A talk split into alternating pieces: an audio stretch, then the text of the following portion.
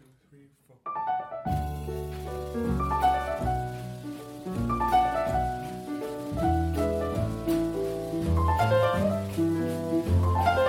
Tobias Wolff grew up in Washington State. He taught English and creative writing at Stanford. He has received the Story Prize, both the Rea Award and the PEN Malamud Award for Excellence in the Short Story, the Los Angeles Times Book Award, the PEN Faulkner Award, and the National Medal of the Arts from President Obama in 2015. He is the author of the memoir This Boy's Life. His novels and short story collections include Old School, The Barracks Thief, In Pharaoh's Army, In the Garden of the North American Martyrs, Back in the World, and The Night in Question. In a number of your stories, like Hunters in the Snow, The Night in Question, your novels, the characters face a moral decision, and I feel like the tension seems to come from watching how the character will act. Can you talk a little about the morality in your fiction? Well, we're all making decisions all the time, and in the process of those decisions, a lot of them not quite at that moment clear to us as which is the good and which is the bad decision, right and wrong. We're kind of navigating a little bit in the fog all the time when we make these decisions, but the sum of those decisions as we go on is who we are. So I'm very interested in that process by which people create themselves by this constant act of deciding and doing this thing rather than another thing. And I don't start off to create a moral in telling a story, but Sure. There are certainly consequences to the decisions that we make, and some of those will no doubt have what we would call a moral dimension to them. But I don't, I, I don't respond very warmly to, or enthusiastically, I guess, to fiction that I can see the thumb on the scales, and it's kind of a sermon in disguise, if you will. I'm more hmm. interested in writing that explores rather than proclaims, if that makes sense. Sure, yeah, your fiction is not at all moralizing, but it's just you you uh, choose. I think what makes them you know real for me is this: you choose like a high stakes situation, and and as you say, you let it play out. I mean, that's not all on the. It's not moralizing at all. I, I would think it's even the reverse of moralizing. In showing mistakes, it's interesting for readers. I mean, it we draws me. do make mistakes. Yes. We spend a lot of time making them. Yeah, and I, and just ask interesting questions, like in the night in question, it seems like you're asking, you know, how do you how do you help the people you love without destroying yourself? And, and that's so interesting to me, you know, because these are the um, the real conflicts that we have. That seems like, in, in some of the stories, like in old school as well, is just sort of picking up from questions or situations you posed in in your memoir, This Boy's Life it's like you're asking yourself, you know, why do we, as you say, make mistakes? Why do we seek out our own self destruction? I'm not sure that we seek out our own destruction, but mm-hmm. we are sometimes drawn to things that are, you know, are bad for us, have bad consequences for us. There's no question about it. Often, in, in some funny way, that will be a motive that at the time doesn't seem so bad to us. You know, you mentioned old school. In an odd way, the story that the boy in in that novel tells that gets him into so much trouble that is actually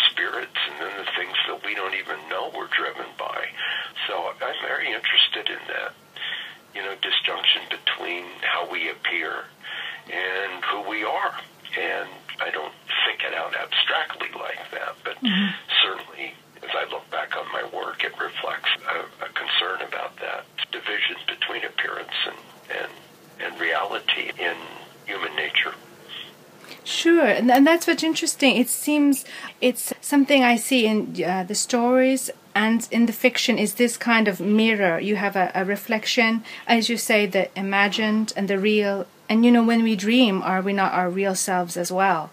That it's your worst self sometime or or your better self when you when you tell a story about yourself it's it's not the exact representation so yeah, always shaping our narratives whether we realize it or not we're shaping them because the minute we turn our memories into stories, our experience into stories, we're imposing a shape on something that actually did not have a shape at the time.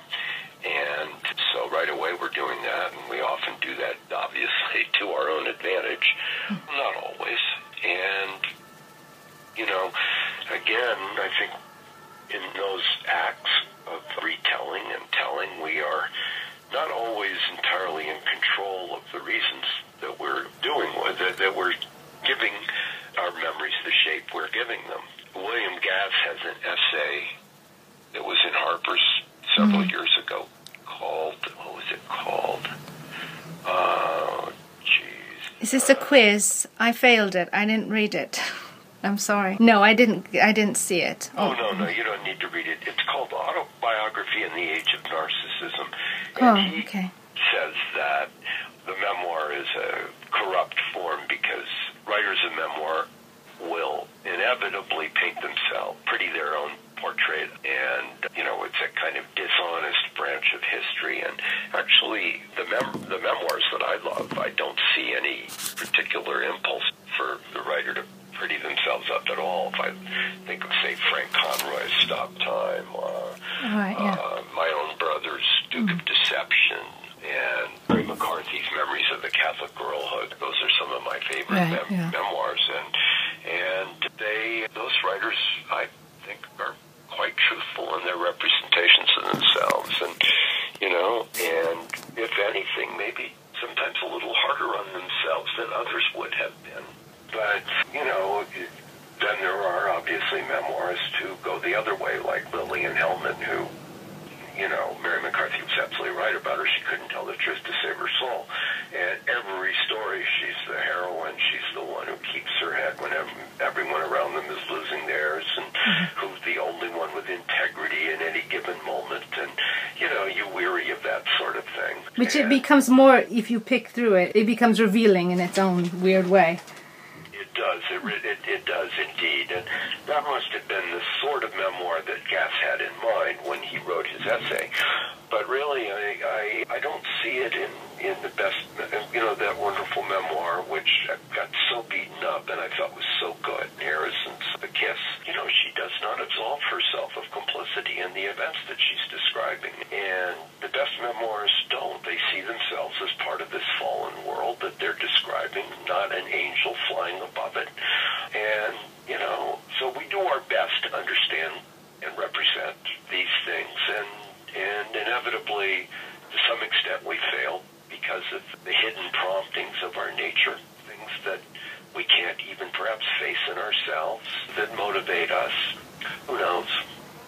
I think people, I think, have said about your fiction and your memoirs your memoir has all the literary qualities. The characterization, I think, is being blurred and, and increasingly so. I think you began, or in, some ways, you started a, a, certain trend towards a literary memoir and the acceptance of that.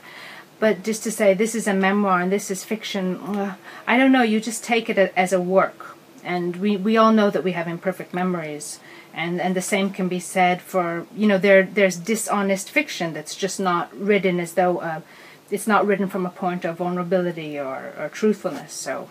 Yeah, I I agree. That's right. There's dishonest fiction as as well as dishonest memoirs.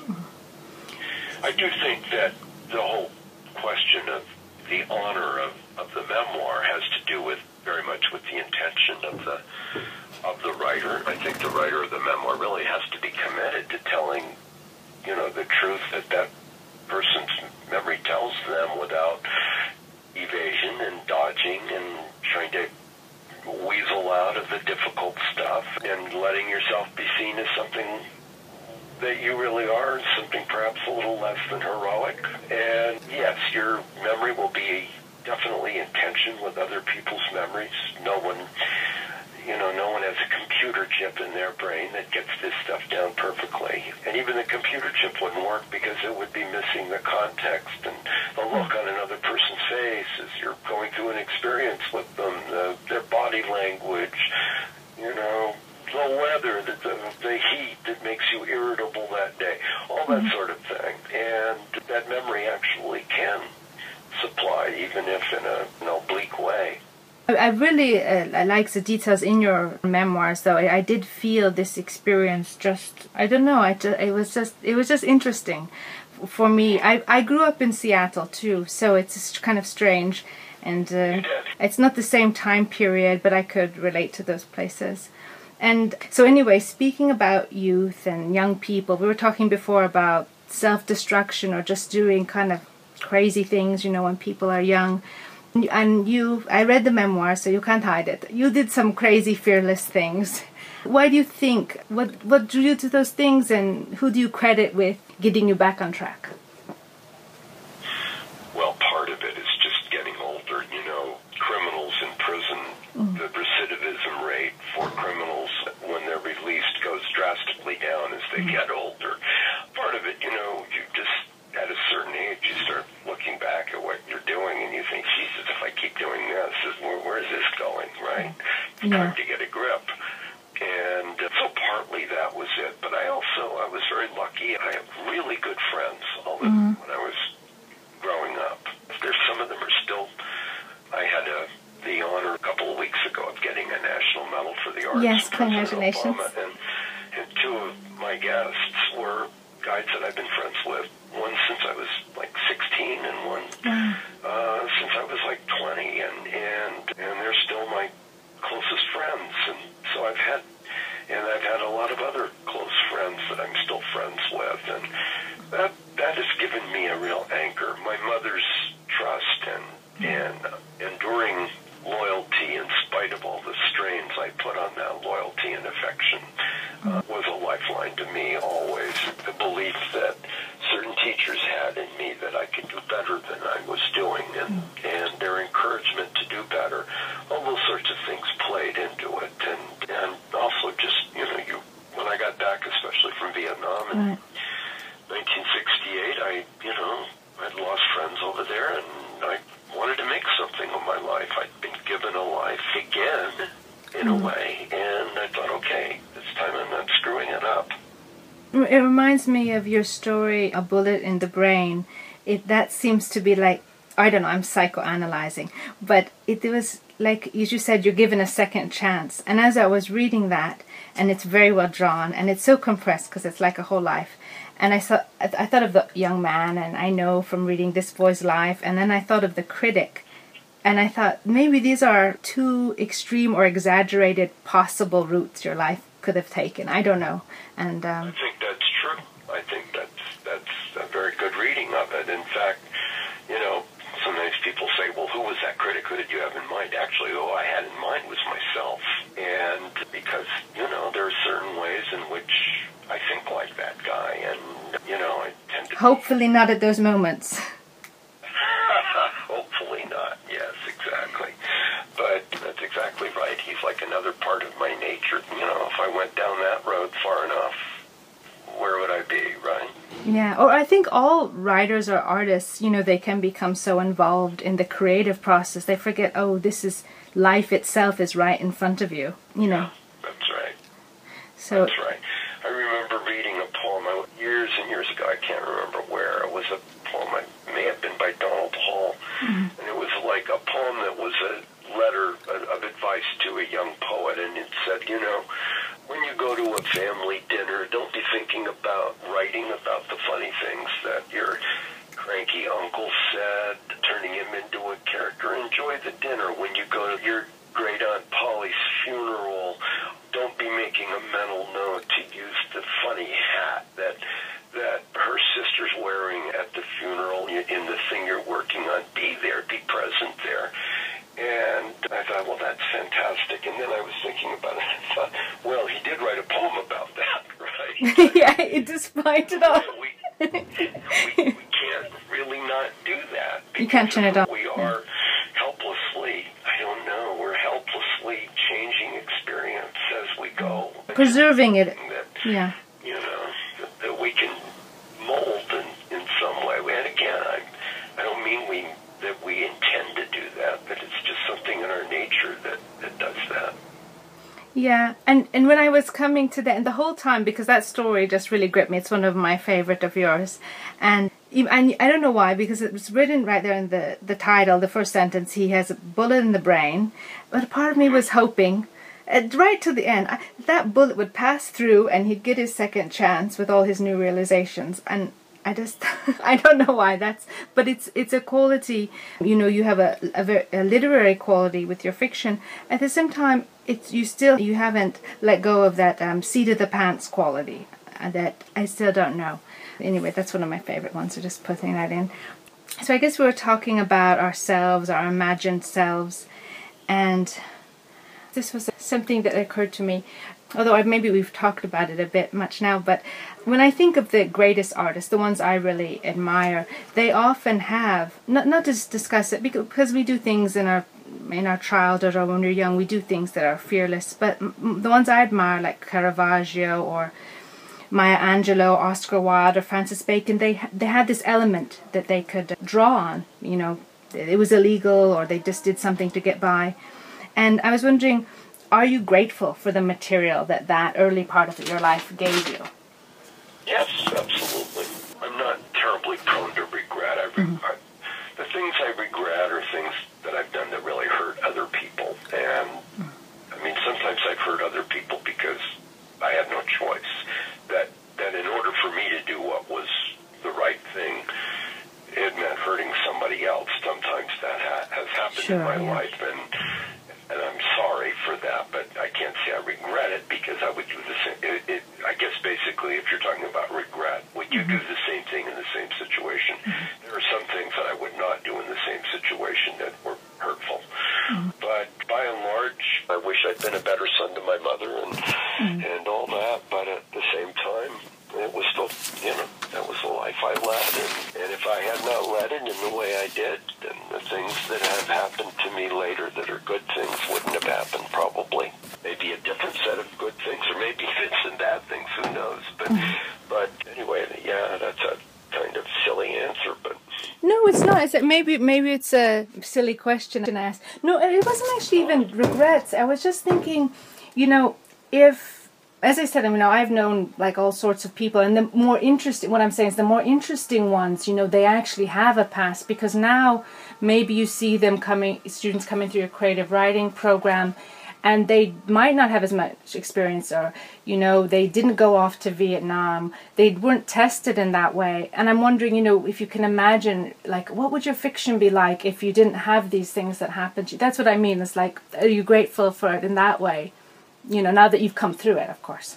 Well, I can think of, you know, I can think of a number of writers who, you know, wrote really wonderful fiction mm-hmm. who didn't have that kind of, if you will, somewhat tumultuous and occasionally violent history. Um, and I no question at all that all that stuff is in the well I, I draw my work from. But imagination is something we have to give more credit to. And Yeah, you know, no, of course. some- Yeah.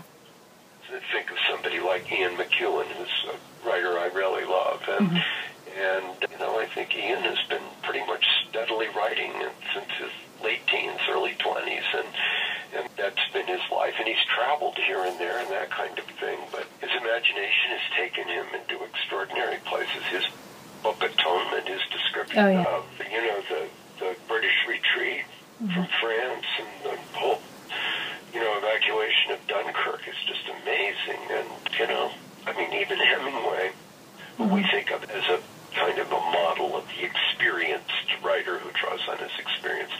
A lot of the stuff in, say, A Farewell to Arms, he did not actually experience. He heard about it. He he imagined it. The retreat from Caporetto, which I think Ian learned a lot from in writing his book Atonement, was something he imagined. Stephen Crane. How old was he when he wrote Red Badge of Courage? He was like 21. He hadn't fought Wow, the Civil yeah. War, but he imagined, and he certainly knew veterans of the Civil War, talked to them, old, older men.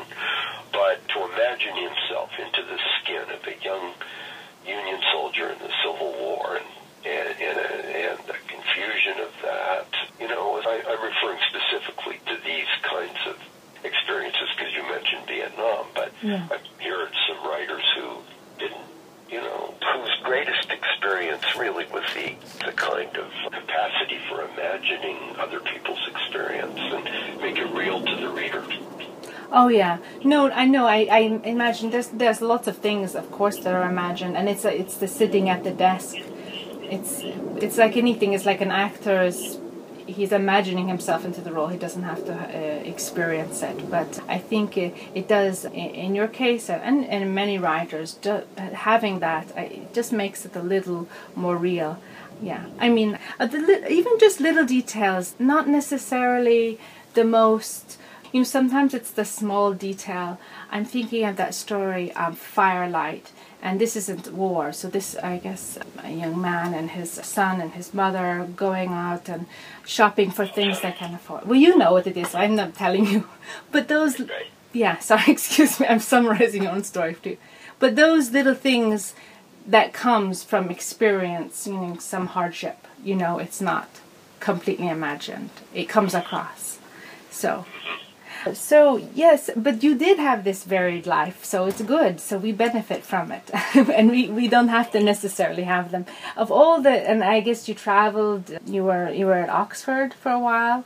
You worked on ships. Of all the odd jobs you had, what was the your favorite non-writing odd job? My favorite non-writing odd job. Gosh, that's a really good Writing is an odd job, but non-writing. Yes, it is. Well, one of the odd jobs I had after I lost my scholarship in right. Yeah. the boarding school and ended up, I was living in D.C. for a little while and Wow. before I joined the Army, and I had a job as a kind of night watchman in St. John's Episcopal Church, in, which is the one across the street from the White House. And the rectory had a fantastic library. I mean, full of really wonderful fiction and history, biography. The rector, obviously, some of the rectors, because it's a very old church, had, had collected these books over the years. And so really my job was to sit there from about 5 o'clock in the afternoon when the rector went home. He didn't actually live in the rectory to, you know, midnight when somebody else came in. And I just, I just sat in the library, a very nicely appointed library and read. So, you know, uh, among the jobs I had when I was quite young, that was certainly my favorite. But, you know, I've had a lot of jobs over the years, and some of the ones, I, I was a reporter at the Washington Post during Watergate, and that was a lot of fun. I really enjoyed that. It's not an odd job, but it's a job, and, and yeah, I, I was there for several months. I arrived actually just after the break-in, so I got to watch the whole thing play out. It, well, not the whole thing, because I wasn't there when he re- when Nixon resigned, but I was there for you know a good eight nine months.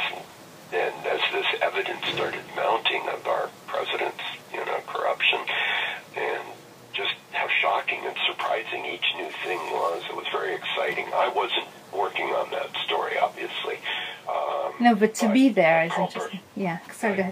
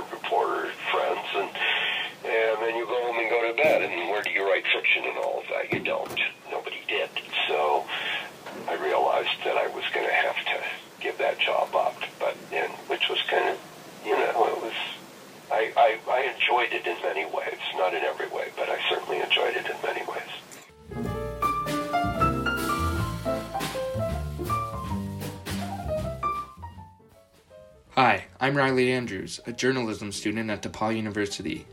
I was comforted by Tobias's reflection on his decision to leave journalism to pursue a different writing path. I started my academic career at DePaul as an English major with a focus in creative writing. I wanted to study creative nonfiction because I'd been inspired by books written by my favorite authors and journalists who could write about real life in a way I'd never seen. Another main inspiration for me is my grandfather, who has told me remarkable stories about his life and travels out west and around the world. So I pursued creative nonfiction because I was hoping to learn methods to telling my stories in captivating ways. But I made the switch to journalism earlier this year when I realized I wanted to tell other people's stories more than I wanted to tell my own. And from a journalism perspective, I find Tobias's comments about the truth of a memoir to be really interesting. As he says, reality is subjective and the visions we have of it can shift over time. And that presents a lot of challenges when interviewing eyewitnesses of the scene trying to gather all the facts for a news story. Again, like Tobias says, no one's mind is a microchip that can be expected to remember everything with extreme accuracy, and even if they could, there's so many outside factors that no one would think to report on. I do believe that modern technological advancements may aid with these issues on reporting news now that everyone has video cameras in their pockets at all times. However, I can't help but wonder if the subjectivity of reality is important sometimes. Sure, in a news story about a crime or a tragedy, it's essential to answer all the questions who, what, when, where, why, and how with as much objectivity and accuracy as possible. But what about those stories that reflect on someone's life, that are more of a biographical profile than news? I believe that storytellers have an obligation to tell the truth to their audience. But in a lot of cases, the subjectivity of the truth matters. It can provide its own insight on the storyteller that may be missing in the facts. My personal example of this, though he may not be a celebrity that you do a profile on, comes from my grandfather. My grandpa's stories that I heard growing up were true events that happened to him. He's survived a rattlesnake bite, he's encountered mountain lions. The stories were endless, and I wanted to listen to them on loop growing up. My other family members will still follow up these stories with the saying, he never lets the truth get in the way of a good story. But to Tobias's point, even though the details in my grandpa's stories may be exaggerated, I think there's a certain amount of insight into his life from those possible exaggerations that I've come to respect. Even if he may come out looking like the hero every time, I think as a grandfather that's probably okay. I hope someday, like Tobias has, to find a story that provides this insight into the realities and personalities of life. Whether I find that opportunity in journalism or in fiction, I think the beauty of a story is the connections it can build between the author and the readers, and the reflection it provides for the audience on their own realities. I can imagine the the adrenaline, and now I'm, I'm just wondering because I've forgotten and just reading your list of odd jobs and and your travels that do you think that working as a journalist led you towards it, it seems like you know you favor the short story though you've written longer works but no no it wouldn't have been no it wasn't that didn't have anything to do with journalism no it was funny i just started reading I hadn't read a short story since I was like in high school, which is, you know, it was always required reading, and they were often stories I really didn't care that much. I liked Hemingway stories, but I, you know, we were reading Hawthorne short stories, which really are kind of hard for high school kids to read, and I find them pretty, with a few exceptions, I find them pretty rough sledding now, too. Yeah. Language is very stilted and, and unnatural, and, I mean, some of them are great. I love fact, I just wrote an essay about it recently. The mm-hmm. Minister's Black Veil. Some of the really short ones I like, but I, I mean, teachers letter. It's an absolutely unreadable novel, and I think that happens a lot in school. You're, you know, it's like Jane Austen. Don't get Jane Austen. Don't get Pride and Prejudice to tenth graders for the love of Mike. They'll, uh, you know, give them something that they'll respond to, and and then let them read that wonderful, indeed great novel when they're of an age to actually appreciate it. You know. But that's neither here nor there. That's just a vagrant thought running through my mind. Where, where were we? I Oh, can. Short right. story. Yeah, short story. So yeah, I, I you know, in my degree course at Oxford, we we didn't read short stories at all. It was all novels and poetry, and that was it. I mean, it, it, that was those were the great forms, and and I started reading short stories, you know, because I had time to read them, and when I got out, and you know, sometimes it would be just the right thing, right, you know, the right length for the amount of time I had, and and just absolutely fell in love with the form. I started reading, you know, I went back to Hemingway. I started, I discovered Flannery O'Connor. I Yeah. discovered Katherine Anne Porter, a particular favorite of mine. I love her work, and you know, I went on from there. Yeah, I, Short story. I don't understand some people say they can't get into short stories. And when you talk about the great forms and what you studied at Oxford, it seems like it, it is the, the, the place between uh, poetry and fiction. You know, it's not incomprehensible to the poetry can be incomprehensible to some people now. I, I can understand it's in, it's kind of formal, but it's just I don't know. It's it. I think to me, it's the way we tell stories to those around us. It's to me, it's the most understandable medium. But I, some people just read novels. I don't know why. Yeah, I think it maybe has something to, you know, the, one of the things that, that I enjoy in the short story is it's an art of implication.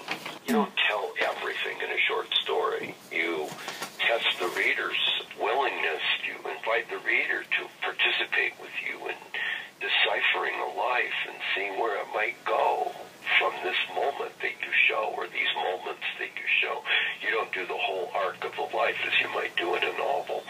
And I think most readers actually prefer to have you tell them where how how to think about everything and how it all ends and to have the whole arc of the thing there. The and also let's admit it, there's a great pleasure in returning to the same book day after day and watching these lives, you know, complicate and unravel and unfold in time. So I love the novel form as well. I'm reading an old German novel right now, and it's long, and I'm enjoying returning to it. It's a different kind of experience. You so you live in the world of that novel for maybe a week, right? That's that's a special kind of pleasure.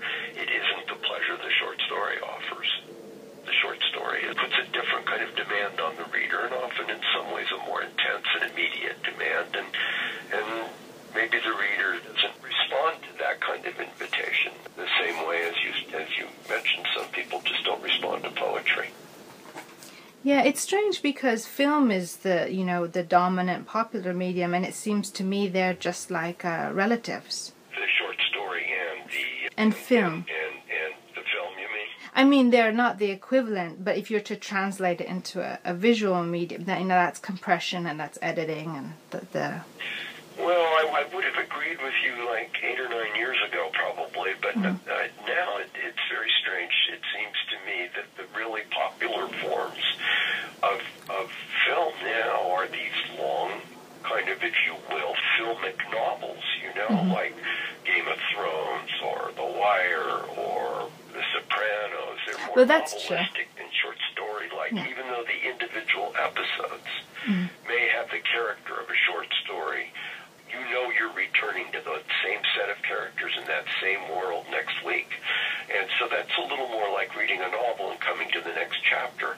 So, yeah, I think, you know, the stuff that's really holding, ruling the roost today really is a kind of, it's a very novelistic form in film. Yeah, no, I'm sorry. I, it's very hard to make pronouncements. I don't have TV, so I guess I I still think we still have movie houses in, Paris. There's loads of them. Oh, that's Yes. wonderful. I love movies. so I go to the movies. I have one of those passes. I go often. So now we're talking about movies. I was wondering, what was it like to see the adaptation of this boy's life, and what did you think of the portrayals? And was you know what were your reactions? Well, it was it was definitely Mia. Mhm. I, I mean, I, they changed so many things that I mean, I knew that would happen because you know a book is not a movie, and that you have to change things in order to make it dramatic and and make it into a film. I had a little bit of a hard time with some of it because it was. If it had been a novel, I would have thought I would have just shrugged it all off and said, "Yeah, do what you want. I made it up. You make up some stuff too." But with a memoir, that the stuff really happened in there, and these were people who actually existed and places that were real. And when they started fooling around with that, I felt a certain possessiveness, I guess is the word, and felt like certain things were being violated that shouldn't be. And so it was an uncomfortable experience for me finally to watch the movie, I have to admit. The acting was terrific. It was Leonardo's DiCaprio's first movie and and he did a wonderful job and you know, I mean it was it was handsomely filmed, it had good music. I'm probably the last person to have who should have an opinion about the movie because it's just too close to me, you know? Yes, no, I thought it was a successful. I mean, uh, I read this one. I know I, finished reading This Boy's Life again, but it, they're different completely, and a lot of things. But it was a successful film in terms of if you just considered it on its own. So, but it must be strange to see people. It's your life, and it's up there. It It's and what's you know particularly strange is to yes, it's your life, but it isn't either. It's so altered, and I mean, it got so distant, really, that I'd forget that you know that was when I was watching it for the first time. You know, I'd almost forget that this was actually about my life, and and then you know some scene, I think, and I'd almost think like, well, that reminds me of something that happened to me. You know? that's Uh, funny. So it was it was a funny experience watching it. I incidentally I don't mean to to criticize the filmmakers. I think they did the best job they could. Just the experience of watching the memoir turned into film, I think, is very dif- different from what would be the case in watching your novel turned into a film, where you would expect all kinds of alterations, and that was okay because, after all, it's fiction. Yeah, I, think I saw the movie years ago, so I don't. I remember. But I remember there then rereading the memoir. Just a lot of things were taken out, so that's just strange.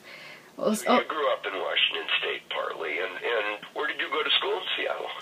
I went Did you go, go to grammar school?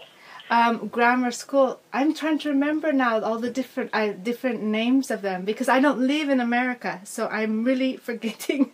I can never write a memoir. You see, I have a, a painter's memory. I went to no. I, for high school, I went to that Jesuit school. I can't remember. And then I went to an alternative school. But then I came to Paris and I went to. See, we moved around a lot because my mom's in New York too. You know, she would be. She wasn't with us all the time. So, Uh-huh. anyway, you're. Sounds like you had an interesting upbringing. well, I don't know. I don't know. I came to Paris. I took the path that maybe you would have taken. You would have ended up a painter. And, but we wouldn't have the Tobias Wolff we know, so we wouldn't. We uh, how do you say? I'm trying to make a pun. Uh, well, but we'll always have Tobias Wolff. We'll always have Paris, or like I don't know. Anyway, I can't remember what we were saying. But uh, oh, teaching. Okay, I'm also a teacher too, but I'm taking a bit of sabbatical to do this project. How do you think teaching has influenced your writing? I have no idea, Mia, because I don't know what my writing would have been like if I hadn't been teaching. It, it, it wasn't something I intended to do. I kind of fell into it. I took a job just kind of temporarily as a high school teacher in San Francisco uh, when I got tired of waiting on tables and ended up doing that for a couple of years. Then I got this fellowship to Stanford just to come and write for a year. And then they offered me a lectureship at the, I didn't have a graduate degree. I didn't anticipate that I would be a university teacher or I didn't, I wasn't really looking forward to going back to high school teaching. I was thinking about what else I might do. Anyway, they offered me a lectureship here, uh, three-year lectureship, and and I thought, oh, okay, I'll try that. And I really liked it. I really enjoyed it. And so while I was teaching as a lecturer at Stanford, I went ahead and also took a few courses and got an, a master's. And and then I, you know, I've taken a lot of years off over the time since then, but I've been, you know, I've by and large enjoyed it. This is going to be my last year. I'm going to, Oh, really? I'm gonna Right. throw I've, I've kind of said my piece. But I, I mean, I love talking about books. Where else can you do that?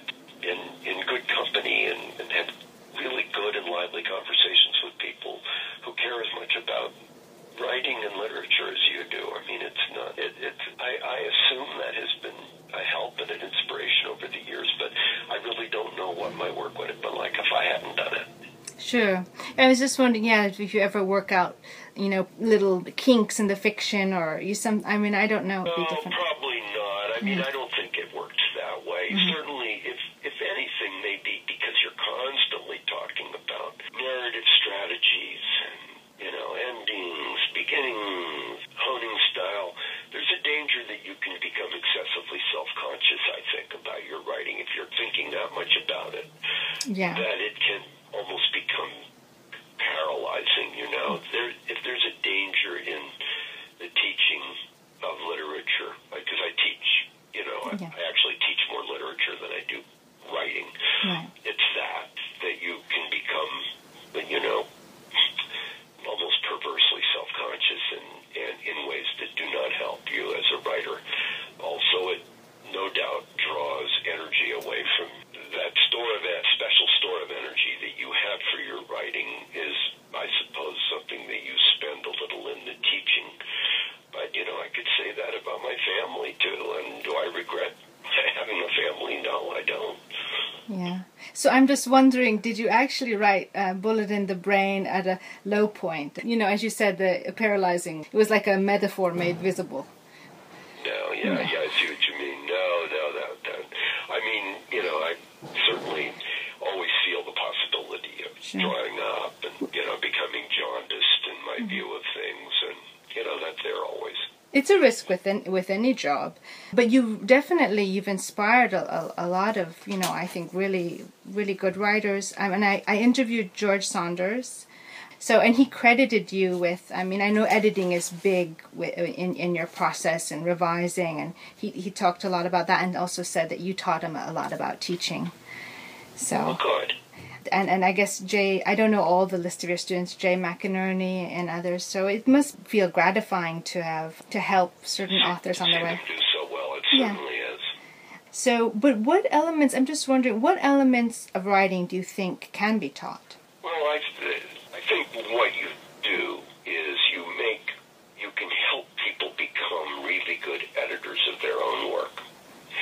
That's probably the greatest gift you can give them is to help them become more aware of what they're doing and what they're not doing. And then they can choose not to do that. But if they're not doing it because they haven't realized they weren't doing it, you can help them become more aware in that way. You can also, also introduce them to to those writers who would be helpful to them if they were to read them, that they could learn from, whose gifts perhaps in some way complement their gifts, and you know that there could be some sense of family almost between them and another group of writers. I mean, you can't put a, a writing talent into someone's head, but you can encourage them to, you know, be more adventurous, and if you think that timidity of some kind, too much carefulness is holding them back. There are just things like that that you can help with. And mainly, you know, as with your art, it's a question of doing it again and again and again and again, and that's that's really how you learn. But it's good to have, you know, for most of us anyway, I think it's helpful to have a captive audience for a year or two and who are passionate and canny readers who can look at, at your work and make you a little better aware of what you're doing and and to help you realize the dream that you have, you know, what your work sh- could be. It's no magic, though. I mean, no one ever said there was. Writers have been showing each other their uh, their work for hundreds of years, and you know, it's this is just a continuation of that that old tradition. Yeah, I was just looking over old school. You know that book? It straddles a different liter. I don't know. I feel it straddles a different literary tone than uh, some of your other stories because there's this literary. I don't know if I more got that. about it's more about the vocation of writing than anything else I've written. Yeah. And it's also funny. I mean, the, I'm thinking now of that poem uh, written by the student in the style of uh, Frost. Yes, I'm glad you found it funny. I, it amused me to write, I have to say, a lot of that. I had a lot of fun writing that book. I really did.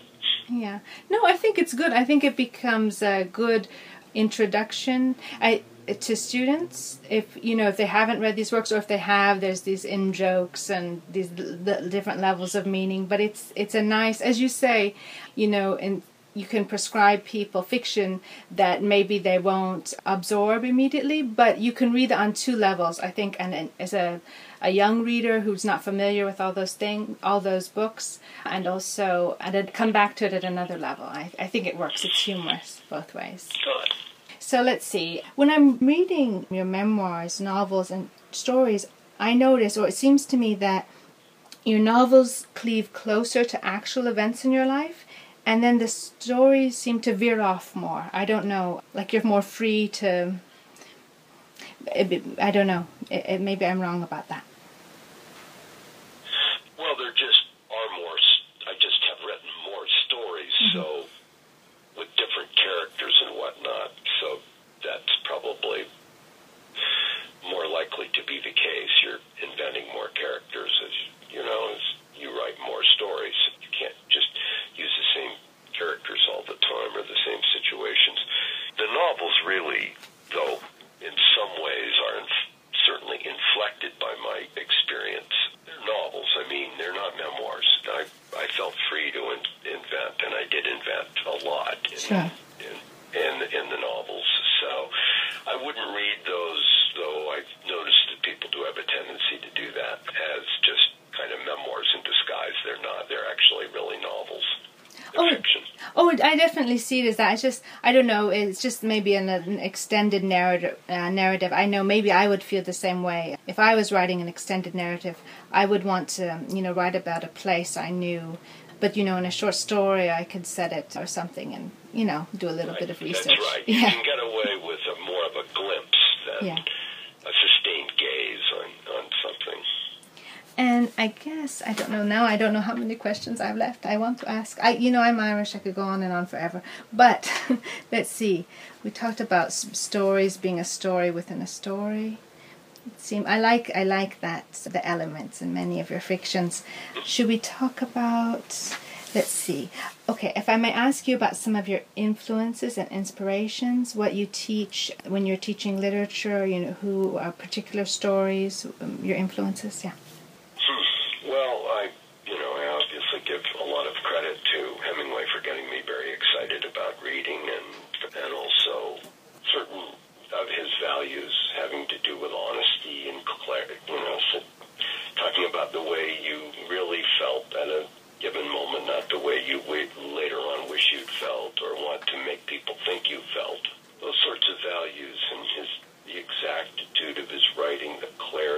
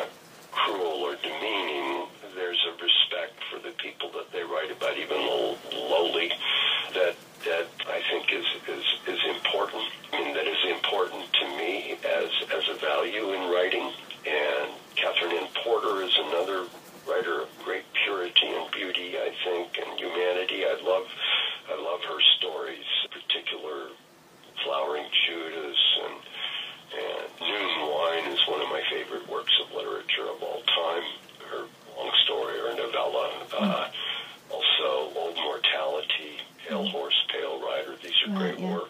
Not Ayn Rand. No, not Ayn Rand.